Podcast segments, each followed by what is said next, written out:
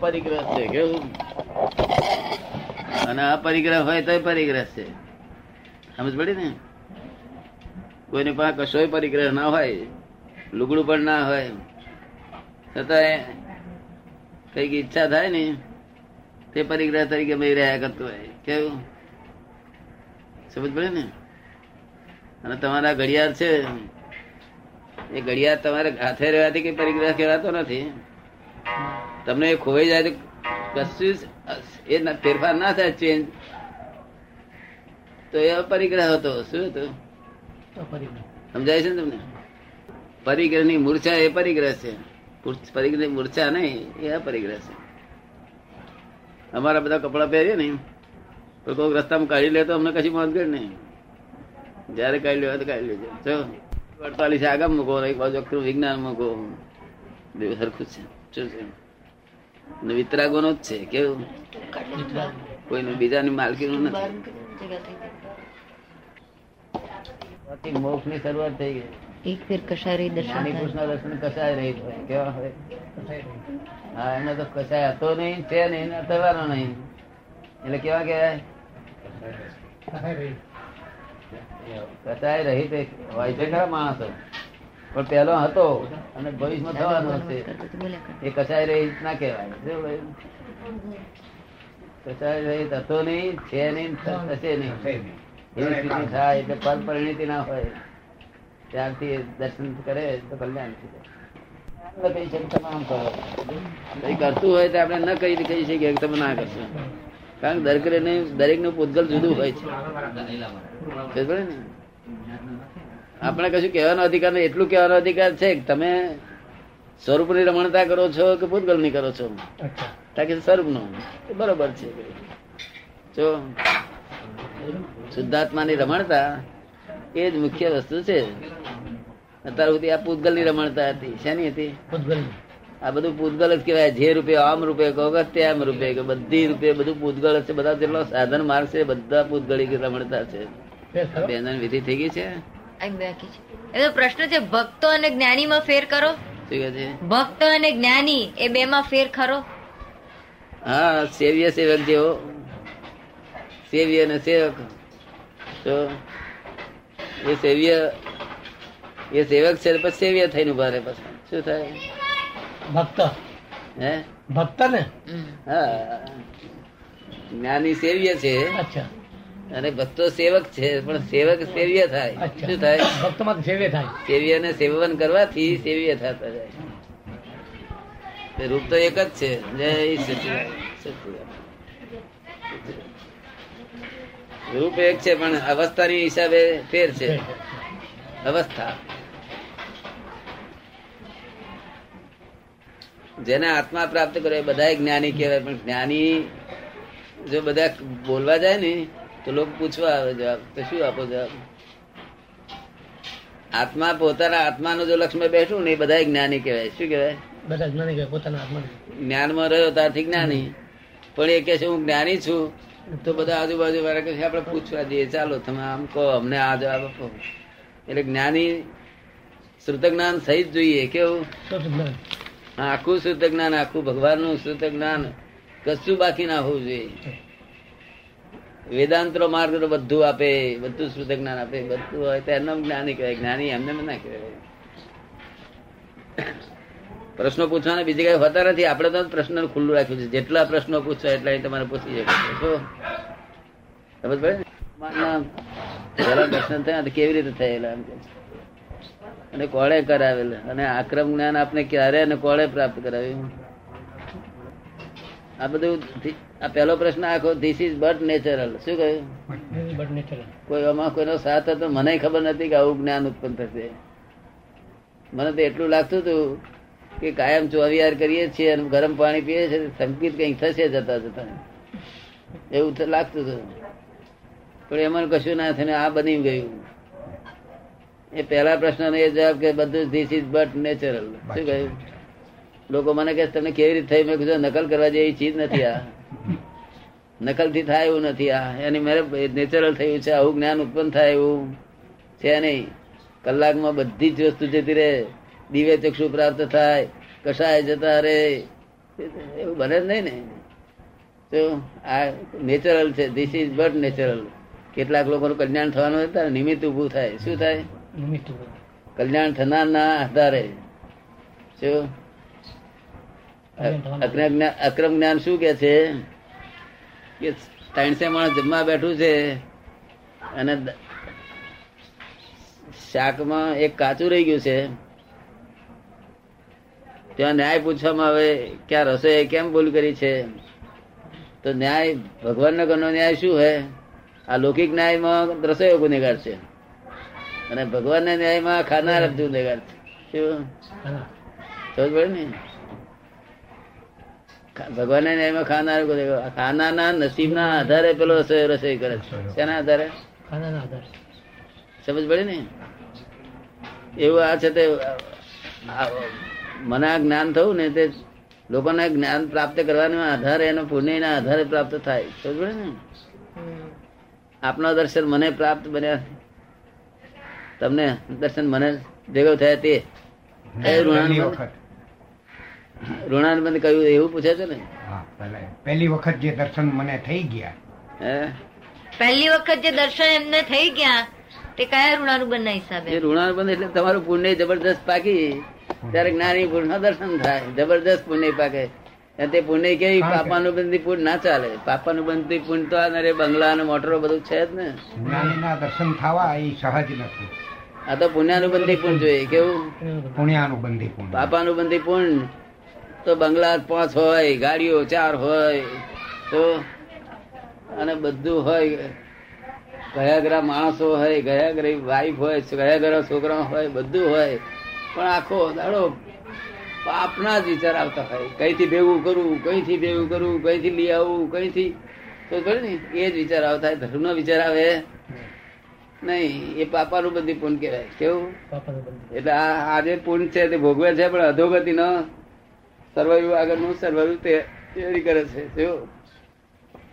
ખબર ને? બંધી પુણ્ય તો કેવું? પુણ્ય આજે ભોગવતો હોય, ભલે થોડું. મોટર ના હોય તો કઈ ટેક્સી ના ભાડાના પૈસા આપવાના છે, એની પાસે બીજી અડચણ નથી. એ તો પુણ્ય કહેવાય. પણ એ પુણ્યમાંથી તેના પુણ્ય જ ઊભો થાય. કેવું? સારા વિચારો આવે. કોઈનું લઈ લેવાનો વિચાર ના આવે.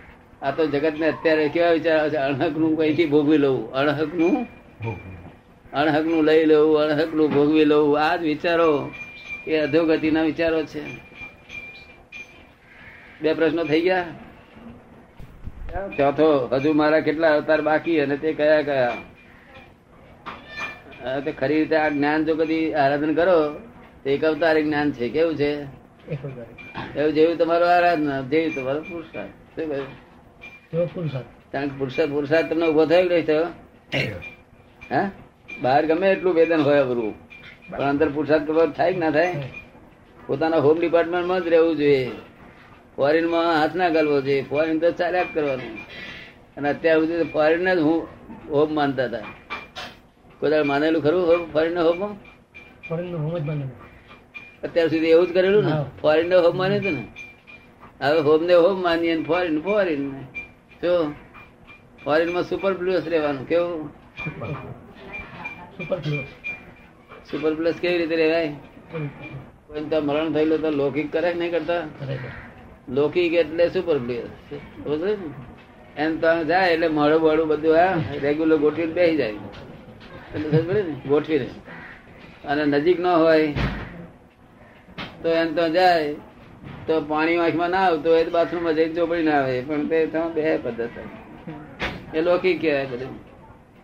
જો એવું છે સુપર પ્લેસ રહેવાનું છે બધું. પાંચમો ભાગ, પ્રશ્ન આપણા અખંડ નિધિ ધ્યાન અખંડ નિધિ ધ્યાન તમારા હાથમાં સત્તા છે જ આવે. જય સચિદાન અને અખંડ સાનિધ્યની ઝંખના તૃપ્તિ અર્થે એ છે તે ભાવના તમારે કરવાની છે. શું કરવાનું છે? એ ભાવના કરવાની. સમજ પડે ને? જે હશે તો મળશે ઉદગલમાં નહીં હોય તો નહીં મળે. પણ ભાવના કરશે તો મળશે ચોક્કસ. કોણ? પુણ્યની પરિવાર. અને રચનાર અજ્ઞાન નામની શક્તિ છે. અજ્ઞા. અજ્ઞાની અજ્ઞાની અજ્ઞાનથી ઊભી થયેલી એ શક્તિ છે. જ્ઞાનથી પ્રજ્ઞા ઊભી થાય છે. અજ્ઞાનથી અજ્ઞાન નામની શક્તિ ઉત્પન્ન થાય છે. એ નિરંતર સંસારમાં જ એની હિતકારી દેખાડ્યા કરે. સંસારમાં કેવી રીતે હિત થાય એવું તો બધું સમજ પડે ને? અને બે ભાઈઓ હોય ને તો એવું દેખાડ કે આપણે આમ કરીશું તો આપણને ફાયદો થશે. શું દેખાડે? આમ ફાયદો બે ભાઈઓમાં શું દેખાડે? આપણે આવું કરીએ તો આપણે વધારે ફાયદો થાય. એટલે એનો અર્થ એટલું શું થયું? ભિન્નતા ઊભી કરાવડાવનાર. કેવું? ભિન્નતા. ભેદ બુદ્ધિ ઉત્પન્ન કરાવનાર. તેથી આ સંસાર ઊભો થયો છે. અને એનાથી પાપ પુણ્ય થાય છે. પાપ પુણ્ય એટલે શું? કે આ સંસારમાં દરેક જીવ જીવ માત્રમાં ભગવાન રહેલા છે. માટે કોઈ જીવને કિંચિત માત્ર દુઃખ દેવાય એવો ભાવ પણ ના કરતા. શું? નહીં તો ભગવાનને દોષ કર્યો માટે પાપ બંધાશે. અને કોઈ જીવને કિંચિત માત્ર સુખ આપશો તો ભગવાનને સુખ આપી માટે પુણ્ય બંધાશે. બસ આટલું જ છે પુણ્ય પાપ. બીજું કશું છે? નહીં. સમજ પડે ને? સમજાયું તમને પુણ્ય પાપ? જો મોક્ષે જવું હોય મોક્ષે જવું હોય તો આનું આરાધન કરવા જેવું છે નહીં. આમ ખેંચે કપડું ખેંચે છે. એ શું હશે તે? કયું ધ્યાન હશે તે વખતે? આર્ત ધ્યાન રૌદ્ર ધ્યાન. ધ્યાન. રૌદ્ર રૌદ્ર ધ્યાન ધ્યાન. રૌદ્ર રૌદ્ર રૌદ્ર ધ્યાન એટલે બીજાના વધુ પૈસા લઈ લેવાની ઈચ્છા ઓછું આપીને વધુ પૈસા લઈ લેવાની ઈચ્છા. એ રૌદ્ર ધ્યાન બીજાને કઈ પણ નુકસાન કરવું એ રૌદ્ર ધ્યાન કહેવાય. અને પોતે પોતાનું જ એ કરવું એ અર્થ ધ્યાન બીજાને કઈ પણ નુકસાન કરવું એ રૌદ્ર ધ્યાન તે રૌદ્ર ધ્યાન કહેવાય. આપણે એને પૂછે કે છે, ભાઈ શા માટે આમ કરો છો? લાગે છે આટલું વધે છે તો આપણે કહીએ કે ચાલીસ મીટર લાયા અને ચાલીસ મીટર વેચવાનું. તમને ખૂટવું ના જોઈએ ફક્ત. તો તમે વધારવાની સારી દાનત રાખો? કે બધા લોકો એવું કરે છે ને. તો બધા કરે છે બધા તો કુવામાં પડતા હોય આપણે તમારે કુવા પડવાનું એવું લખી આપ્યું છે તો આ લોકો ઊંધે રસ્તે ચાલી રહ્યા છે. આવતા બહુનું ઠેકાણું નથી. સેંકડે નેવ ટકા માણસો અધોગતિમાં જવાનું છે. શું? થાય એના અચ્છા તો એને વ્યવસ્થિત ના કહેવાય? એને વ્યવસ્થિત ના કહેવાય? આ નેવું ટકા લોકો અધોગતિમાં જવાના છે એને વ્યવસ્થિત ના કહેવાય? વ્યવસ્થિત ખરું પણ તે મારું કહેવાનું કે વ્યવસ્થિત ખરું વ્યવસ્થિત વગર તો બીજું કશું છે નહીં. પણ આમાં આ લોકો મનમાં શું માની બેઠા છે? શું માની બેઠા છે? આપણે હવે કશું થવાનું જ નથી. શું કશું થવાનું નથી. એમને કઈ એવું એવું લાગતું નથી જો એમને આવતો બહુ દેખાડવામાં આવે ને તો ગભરાઈ ઉઠે. સમજ પડે ને? વ્યવસ્થિત તો ખરું. વ્યવસ્થિત બાદ કઈ ચાલતું નથી. પણ અમને આમના દિલમાં એવું નથી કે અમે આવું કંઈક થશે અમારું. કર્મના ઉદય હશે ત્યારે એ લોકોને વિચાર નહીં આવતો હોય ને એમના કર્મના ઉદય હશે ત્યારે વિચાર નહીં આવતો હોય ને એને એ તરફ લખતી જતો. ઉઘાડી આંખે ઊંઘે છે તો આગળ. ઉઘાડી આંખે જગત આખું ઊંઘે છે. શું ઊંઘે છે? પોતાનું હિતા હિતનું ભાન નથી, એટલે આખું જગત ઊંઘાડી ઊંઘે છે ઊંઘે છે. જો હિતા હિતનું ભાન જ ઉત્પન્ન થયું નથી ને, તેથી જ ભગવાને કરુણા રાખી જો હિતા હિતનું ભાન તો જ્ઞાન આપું ત્યાર પછી ઉત્પન્ન થાય. નહીં તો સુધી જ્ઞાનનું ઉત્પન્ન થતું જ નથી. જૈનો ને નહીં થતું જે કસાય કરે છે, એ હિતનું ભાન નથી. કસાય વાળા ને હિતાહિતનું ભાન નથી. શું કે છે શેઠ? અત્યારે ધર્મ ના ટકા બહુ જ જૂથ છે. ધર્મ ધ્યાન અત્યારે બરો ખરી રીતે થતું જ નથી. ત્યાં દેરાસરમાં જાય ને તો ભગવાનની પાસે દર્શન કરવા જાય. ત્યારે ભગવાન નો ફોટો પડે જોડા નો ફોટો પડે બધું સાથે પડે ફોટો. એટલે સાચો દર્શન થતા નથી કશું થતું નથી. ધર્મ ધ્યાન સમજમાં આવતું નથી. હવે તમને તો શું થયું? કે આ જ્ઞાન મળ્યું? એટલે અંદર શુક્લ ધ્યાન થયું હું શુદ્ધાત્મા છે શુક્લ ધ્યાન છે. અને બહાર ધર્મ ધ્યાન છે, કારણ કે પાંચ આજ્ઞામાં રહેવું એ ધર્મ ધ્યાન. મોટા મોટું ધર્મ ધ્યાન આજ્ઞામાં રહેવું છે. સમજાયું ને? પણ આ ક્ષાય જ્ઞાન છે. એક અવતારી જ્ઞાન છે. એક ફક્ત એક જ વાત રાખી છે આ કાળે સીધું ડિરેક્ટ મોક્ષે ના જવાય કર્મની હતી. કર્મની બાહુલ્યતા એટલી બધી છે કે બધા કોમ્પ્રેસ કરી કરીને બધા લાયા છે. કેવું? નવરાશ જ ના મળે ઘણી વાર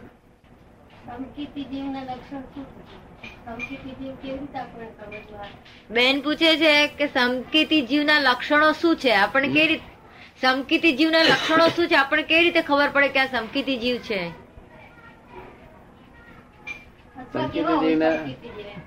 આપણે કશું ઊંધું કરીએ તો એ છતું કરી આપે. ખબર ને?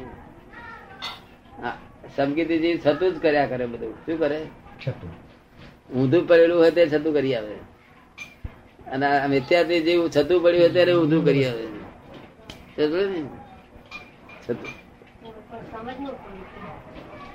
સમજાયું નહીં કે છે? આ તો ધ્યાન રહું તો ધ્યાન ના કરે સમકીતી જીવ સમકીતી દીધી અહંકાર ઓછો થઈ ગયેલો. બધા બહુ લક્ષણ ફેર પડી જાય જાણ માણસ પરિવર્તન થઈ ગયો એવું લાગે. લાગે ના લાગે?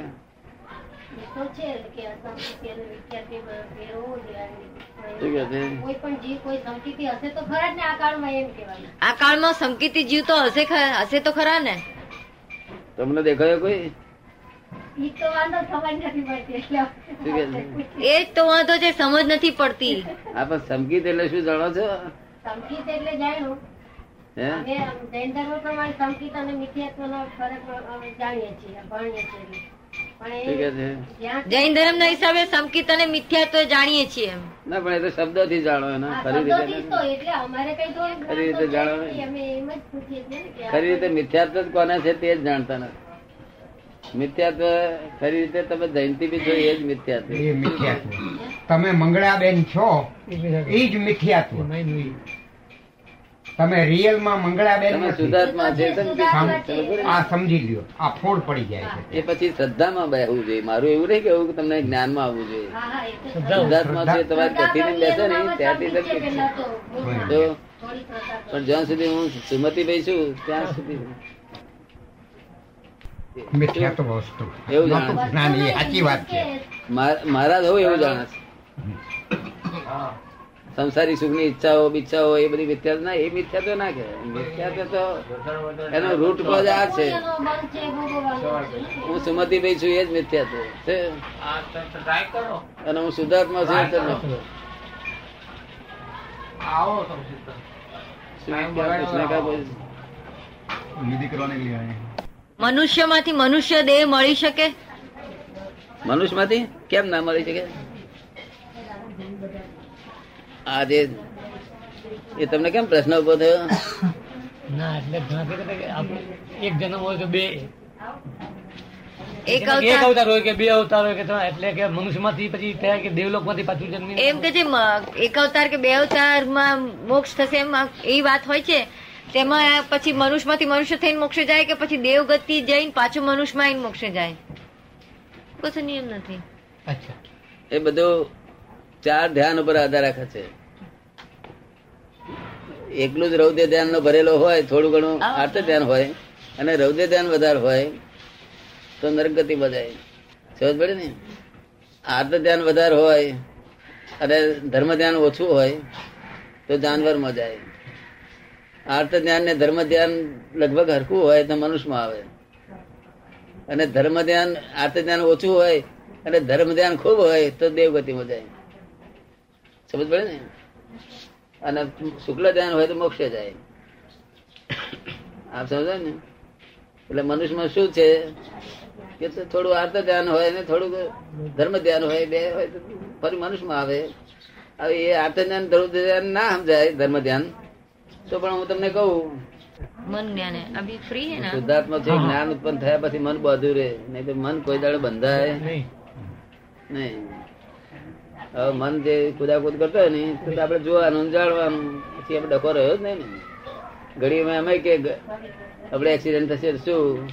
ત્યાં કે બે એમ નોંધ કરી. આગળ વાત પછી આગળ એ સત્સંગની વાત કરે. બસ એવું કશું નથી. ને. અજ્ઞાની બીવડાય મારે. એક્સિડન્ટ થશે તો પેલો તન્માયકાર થઈ જાય. સમજ પડે ને? હવે તમને બંધેલું લાગે છે ને મન? એ વસ્તુ સ્વવસ્થ થઈ જાય પછી. અચ્છા વિચાર વિચાર વિના મન રહી શકે ખરું? વિચાર વિના મન રહી શકે ખરું? નહીં મન જ પોતે વિચાર સ્વરૂપ છે એટલે રહી શકવાની વાત જ ક્યાં રહી? મન એ જ વિચાર છે અને વિચાર એ જ બંધ છે. જો હવે તમારે જરૂર જ ના રહી ને? કારણ કે વિચારો જે મનને આવે છે એ જ્ઞેય છે. શું છે? એ જ્ઞેય. બસ છે. એ સૂક્ષ્મ સંજોગો છે. કેવા છે? મેં કહ્યું છે ને તારે સ્થૂળ સંજોગો સૂક્ષ્મ સંજોગો અને વાણીના સંજોગો પર છે ને પરાધીન છે. એટલે વિચાર આવે છે એ બધા સૂક્ષ્મ સંજોગો છે. બાર ભેગા થાય છે બાર વાઘે દેખાય છે બધા એ બધા થાય છે સ્પર્શ થાય છે. એ બધા સ્થુલ સંજોગો છે. અને વાણીના સંજોગો આ તળે પર ને પરાધીન છે. એ બધી જ્ઞેય વસ્તુ છે. શું છે? નહીં વિચાર આવ્યો કે આ સત્સંગમાં નથી જવું, તો એ જ્ઞેય વસ્તુ છે. શું છે? વિચાર આવ્યો સત્સંગમાં જવું છે તે જ્ઞેય વસ્તુ એમાં આપણે કશું લેવા દેવા, મને આમ કામ વિચાર આવે છે એવું એવું ન આપણને શું, કારણ કે આપણે એના માલિક જ નથી હતા નહીં. અને આ- આ જેમ છે તેમ જાણી ગયા, પછી આવું છૂટા થઈ ગયા. અત્યાર સુધી તો શું હતું કે મનમાં સારા વિચાર આવે, એટલે તલબાયાકાર થઈ જાય. એની ગમતી વાત આવી ને. તલબાયાકાર થઈ જાય ને? અને ના ગમતી વાત આવે તારે? તારે કંટાળે મારા મનમાં ઘણા વિચાર આવે છે ખરાબ વિચાર આવે છે. સમજો ને? એટલે તો સુધી તો એ ખરાબ વિચાર આવતો તાર તન્માયાકાર નતો થતો એવો પોતે જોયેલું છે સ્વરૂપ પોતાનું સમજ પડે ને? અને આપણે તો હારા આવે કે ખોટા આવે બે વસ્ત્રી વસરાઈ દીધું. શું થયું? હા આપણે એને લેવા દેવા નહીં વિચાર તો શું ના આવે? વિચાર તો જરાક તબિયત નરમ થઈ જાય કે મરી જાય છે શું એ વિચાર આવે શું? આવે ના આવે? તે બધા વસરાય અને આપણે લેવા દેવા નથી. બપોર થોડી વખત આરામ કર્યો તો ના ઓફિસે જવાનું હા બપોર ને જેટલો વખત આરામ કરો એટલો વખત થોડો ધ્યાન કરો તો બધું આગળ પડી જાય. જેટલો વખત આરામ. હાથમાંથી લગમ છૂટી ના જવી જોઈએ. શું? પુરુષા ચાલુ હોવો જોઈએ. અને મન છે ભાઈ કાચું પડી ગયું હોય અને લગામનું જરા ઢીલી થઈ હોય તો મુંબઈ આવીને તરત સત્સંગ બે ચાર દાડા પાણી છંટાઈ ગયા. એ પાછું ફરસ લાગતું તેવું તે બગીચા જેવું થઈ જશે. પોતપોતાનો સત્સંગ ચાલુ કરી દીધો. દરેક ગામમાં કર્યો છે. પંદર વીસ દસ પાપી છે મારા હાથમાં શુદ્ધાત્મા છે. એમ જણ જુદો જુદો બોલતો હોય ને એવું બોલે. સી રીતે બોલાય? દ્રષ્ટિ દ્રષ્ટિ દ્રષ્ટામાં પડી નથી. દ્રષ્ટિ દ્રશ્યમાં પડી છે. શેમાં પડી છે? દ્રષ્ટિ દ્રશ્યમાં પડી હા દ્રષ્ટિ દ્રષ્ટામાં પડે એટલે ઉકેલાઈ ગયો. પછી અભેદ થઈ ગયો. દાન. આ તો બધું મિથ્યા દાન કહેવાય છે. કેવું? વિચારણ. સમ્યક દાન કયું કહેવાય કે આહાર દાન. જેને આહાર એક ફેરો હેલ્પ કરે ને એ સમ્યક દાન કહેવાય. કેવું?